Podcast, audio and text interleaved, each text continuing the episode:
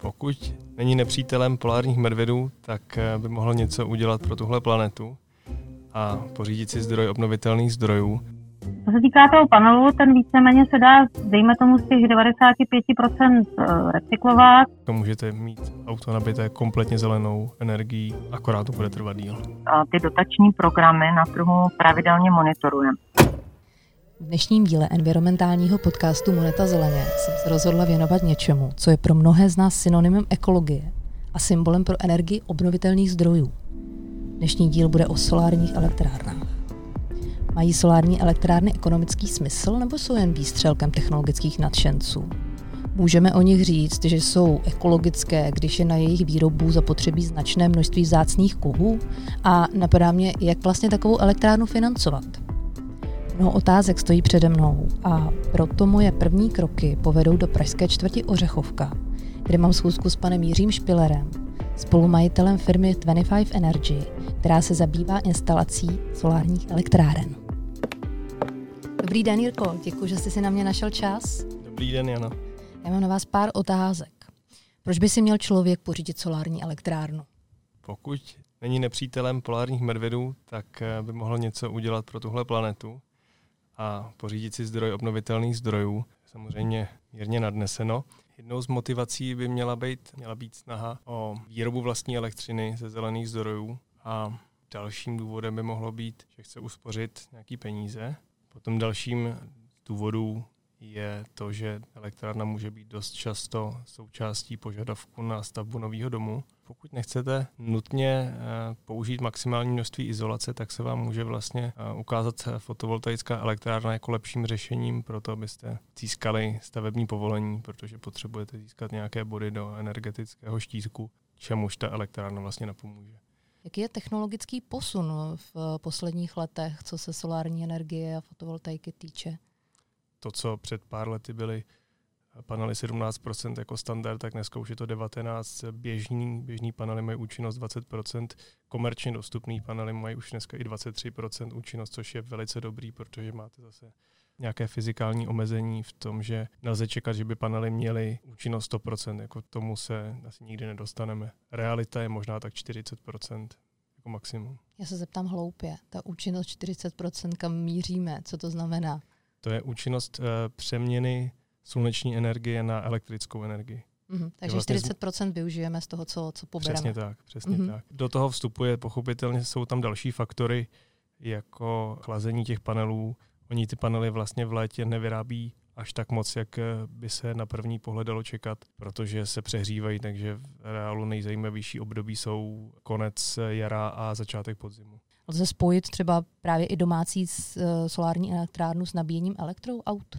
Spojit to určitě jde. Jsou eh, výrobci střídačů, což jsou ty škatule, které převádějí sluneční, zjednodušeně sluneční svit na elektřinu, tak jsou takový výrobci, kteří mají už dobíječku přímo integrovanou v tom střídači, v tom zařízení. A jinak jsou běžné dobíječky eh, jednofázové nebo třífázové, které dokáží registrovat, že svítí sluníčko a v tu chvíli vám nabíjí auto, ale každopádně ty dobíječky jako takový teď, jak fungují, tak eh, mají běžně výkon okolo 7, 11 i 22 kW u běžného auta. A rodinný domy nebo aplikace v rodinných domech eh, fotovoltaiky mají výkon 4 kW, což znamená, pokud čekám, že si budu efektivně nabíjet auto stejně rychle někde, někde na benzínové stanici, jako doma, tak to očekávat nelze. Ale jde to, jde to samozřejmě použít. Pokud vám nevadí, že to budete dobíjet auto pomalej, tak uh, zkrátka můžete mít auto nabité kompletně zelenou energií, akorát to bude trvat díl.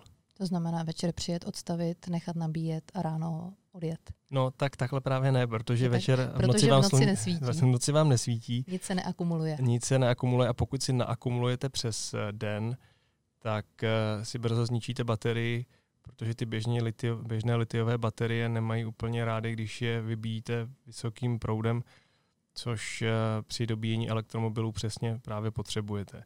A navíc tam dochází ke ztrátě eh, vlastně nějakého výkonu, protože vy tu elektřinu přeměníte ze sluníčka, uložíte do baterie, tam dochází k nějaké ztrátě z konverze a stejným způsobem pak ji zase vracíte do auta a zase tam dochází ke ztrátám. Takže optimální je to nabíjet přímo ve chvíli, kdy svítí sluníčko, anebo se hold tím prostě netrápit.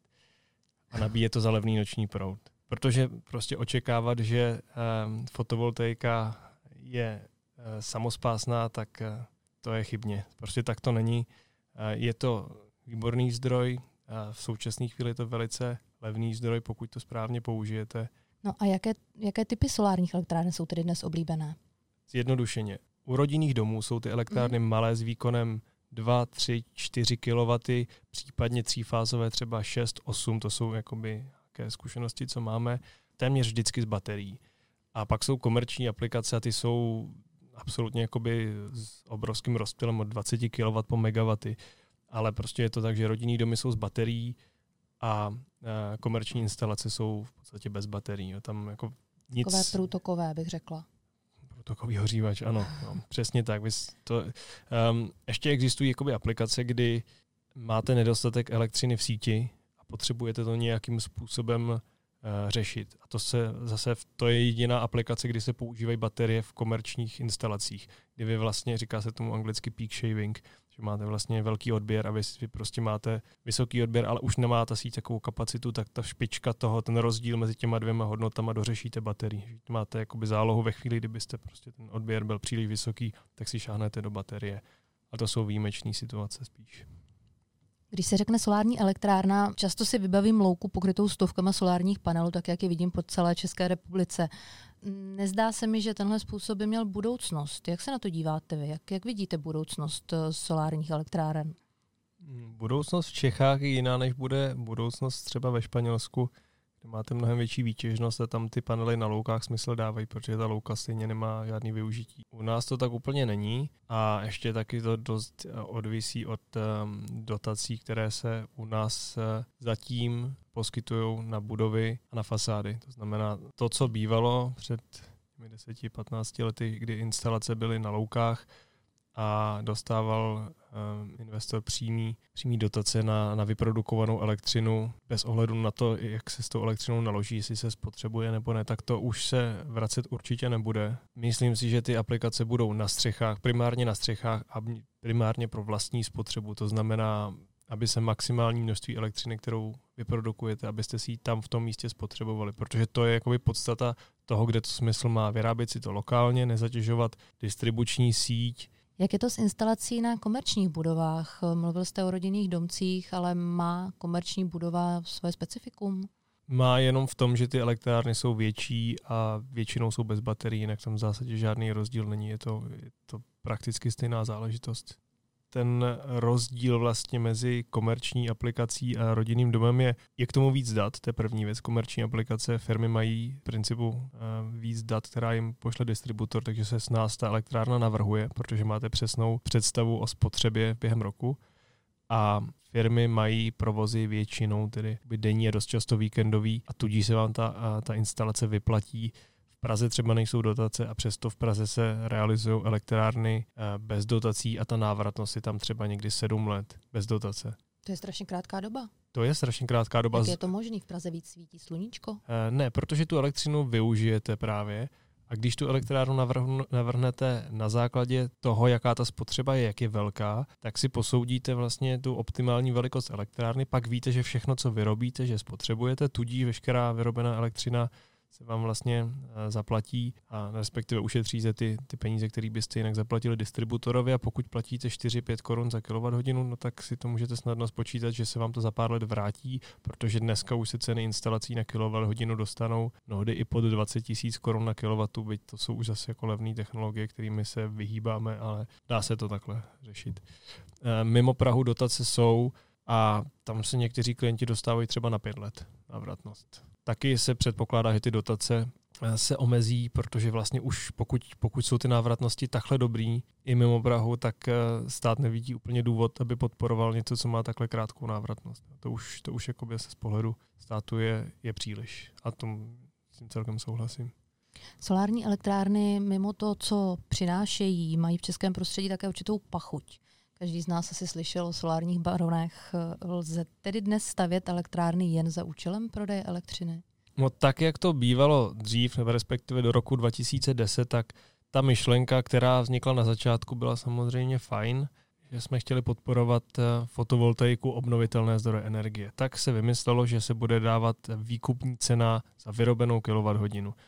Ale ta výkupní cena nekopírovala eh, rapidně klesající cenu technologií, takže se návratnosti jako velice zrychlily a pak na to samozřejmě naskákala strašná spousta, spousta investorů a zájemců, a vznikl z toho ten Klondike, který tu, který tu je. Dneska je to jinak, dneska dotace se poskytují čistě na vlastní spotřebu, čili pokud si to sami spotřebujete, respektive 70% vyrobené energie, tak dostanete dotaci. Jarko, to je spousta zajímavých informací, já za ně moc děkuju. Já jsem vůbec nečekala, že solární uh, energie je takhle zajímavé téma. Já vám moc děkuji ještě jednou. Přeju vám hodně úspěchů a snad se někdy uslyšíme ještě.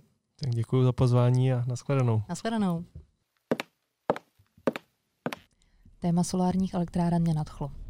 Technologie solárních elektráren se za poslední roky posunula mílovými kroky dopředu a přestože se jedná o zdroj považovaný za obnovitelný, jeho výroba asi nebude úplně jednoduchá. Na problematiku ekologičnosti solárních panelů se zeptám paní doktorky Lenky Vimerové z České zemědělské univerzity v Praze. Dobrý den, paní doktorko. Eh, jaká negativa sebou nese tedy výroba solárních panelů? Dobrý den. Určitě e, ta výroba nese celou řadu negativ sebou, e, které souvisí vlastně s výrobou vůbec obecně elektrických zařízení nebo elektrotechnických zařízení, jako je to spotřeba nerostných surovin, spotřeba energetických zdrojů a velice důležité rozlišovat, jestli ten panel se třeba vyrábí e, v Ázii nebo jestli se vyrábí třeba v Evropě. Tam ty normy jsou přísnější a ty dopady třeba na tu klimatickou změnu jsou, jsou menší.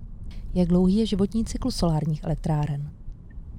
Eh, tam to závisí na typu eh, toho panelu, který je použit, ale v průměru se to pohybuje kolem 25 eh, až 30 let. A dá se říct, že u nás v České republice zhruba 90% panelů pochází z té první generace těch panelů, které mají vlastně, jakoby dá se říct, největší účinnost kolem těch 16 až 20% Samozřejmě také to závisí na místě instalace, na povětrnostních vlivech a taky na to o tom, o tom, jak se uživatel nebo jak se provozovatel té fotovoltaické elektrárny o ní, o ní stará. A pokud, pokud tedy přece jen doslouží, dá se nějak přepoužít, recyklovat? Určitě existují dvě, dvě metody. Eh, jedna je termicko-chemická, kterou vyvinula eh, německá firma. Eh, je to technologie, která je poměrně náročná v České republice, se moc neuplatňuje. Pokud se používá, tak ty panely se vozí právě na zpracování do Německa. U nás spíše se jde cestou té mechanicko-chemické eh, degradace eh, nebo recyklace. Je zjednodušeně, vlastně si to můžeme představit tak, že když se ten panel nadrtí na drobné částice a následně se chemicky vlastně od sebe oddělují jednotlivé ty komponenty, jednotlivé ty cené části. Eh, samozřejmě tady ještě, jestli můžu doplnit, tak eh, dá se říct, že největší váhu toho panelu eh, sebou nese sklo, které má dobrou možnost té recyklace v rámci toho, toho koncového stavu nebo konečného, konečné fáze toho životního cyklu toho panelu. A co ty ostatní komponenty? Ty se, ty se musí nějak zpracovat nebo, nebo to už nespracovatelný odpad? Co se týká toho panelu, ten víceméně se dá, dejme tomu, z těch 95% eh, recyklovat. Samozřejmě tam eh, potom přistupuje do hry, do hry i eh, ekonomická jakoby stránka té věci, protože výhodné je to zejména u panelů, které obsahují kovy cené, jako je třeba stříbro nebo měď a potom se vlastně dneska už rozvíjí hodně nové postupy vlastně získávání zpětného zisku v křemíku, který je taky vlastně důležitý eh, pro ty další výroby. Tak pokud eh, tohle to se daří vyvážit, tak tam ten problém není. Třeba u těch polykrystalických panelů, horší je to právě u těch eh, panelů anmorfní, kde je velké množství plastů, plastových folií, jejíž vlastně recyklace obecně plastů není ekonomicky výhodná a tam, tam je potřeba dotačního systému nebo ekonomické podpory ze strany státu tak, aby ten systém byl ekonomicky únosný. Jak je to s uhlíkovou stopou? Eh, za jakou dobu tedy ten, eh, ten solární panel splatí ten svůj dluh, který je spojený s výrobou a následně s tím zničením, s tou recyklací toho panelu?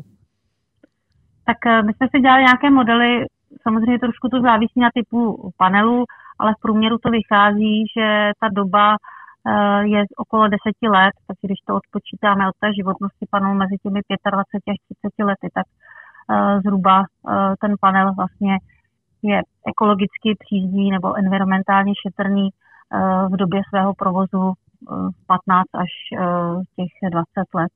Já se ještě zeptám, jak, jak vidíte budoucnost, která ta forma solárních panelů, která forma výroby bude převládat? No zatím s ohledem na to, že jakoby nejúčinnější, co se týká vlastně zisku té elektrické energie, jsou ty polykrystalické panely, tak stále tady je to okolo těch 16 až 25% v případě těch amorfních je to nějakých 8 až 10% tak uh, pořád vlastně je snaha uh, využívat ty panely polykrystalické. Ale jsou snahy o vývoje tzv. panelů třetí generace, což už jsou generace, které mají vlastně masivní schopnost nebo excitace fotonů a jsou to věci, které jsou vlastně dneska v rozvoji a ukazuje se, že ta její funkčnost a možnost reagovat třeba na výkyvy Eh, třeba intenzity slunečního záření, což třeba v případě České republiky je velice významné, tak eh, v tomto, eh, v tomto ohledu prostě práce jsou. A myslím si, že Česká republika určitě pro ní to je zajímavé, protože my samozřejmě Česká republika jako celek není úplně vhodná pro, na všech místech pro instalaci těch fotovoltaických elektráren. Kde je ta nejvhodnější lokalita, kde se dá říct, že solární elektrárna se nejvíc vyplatí?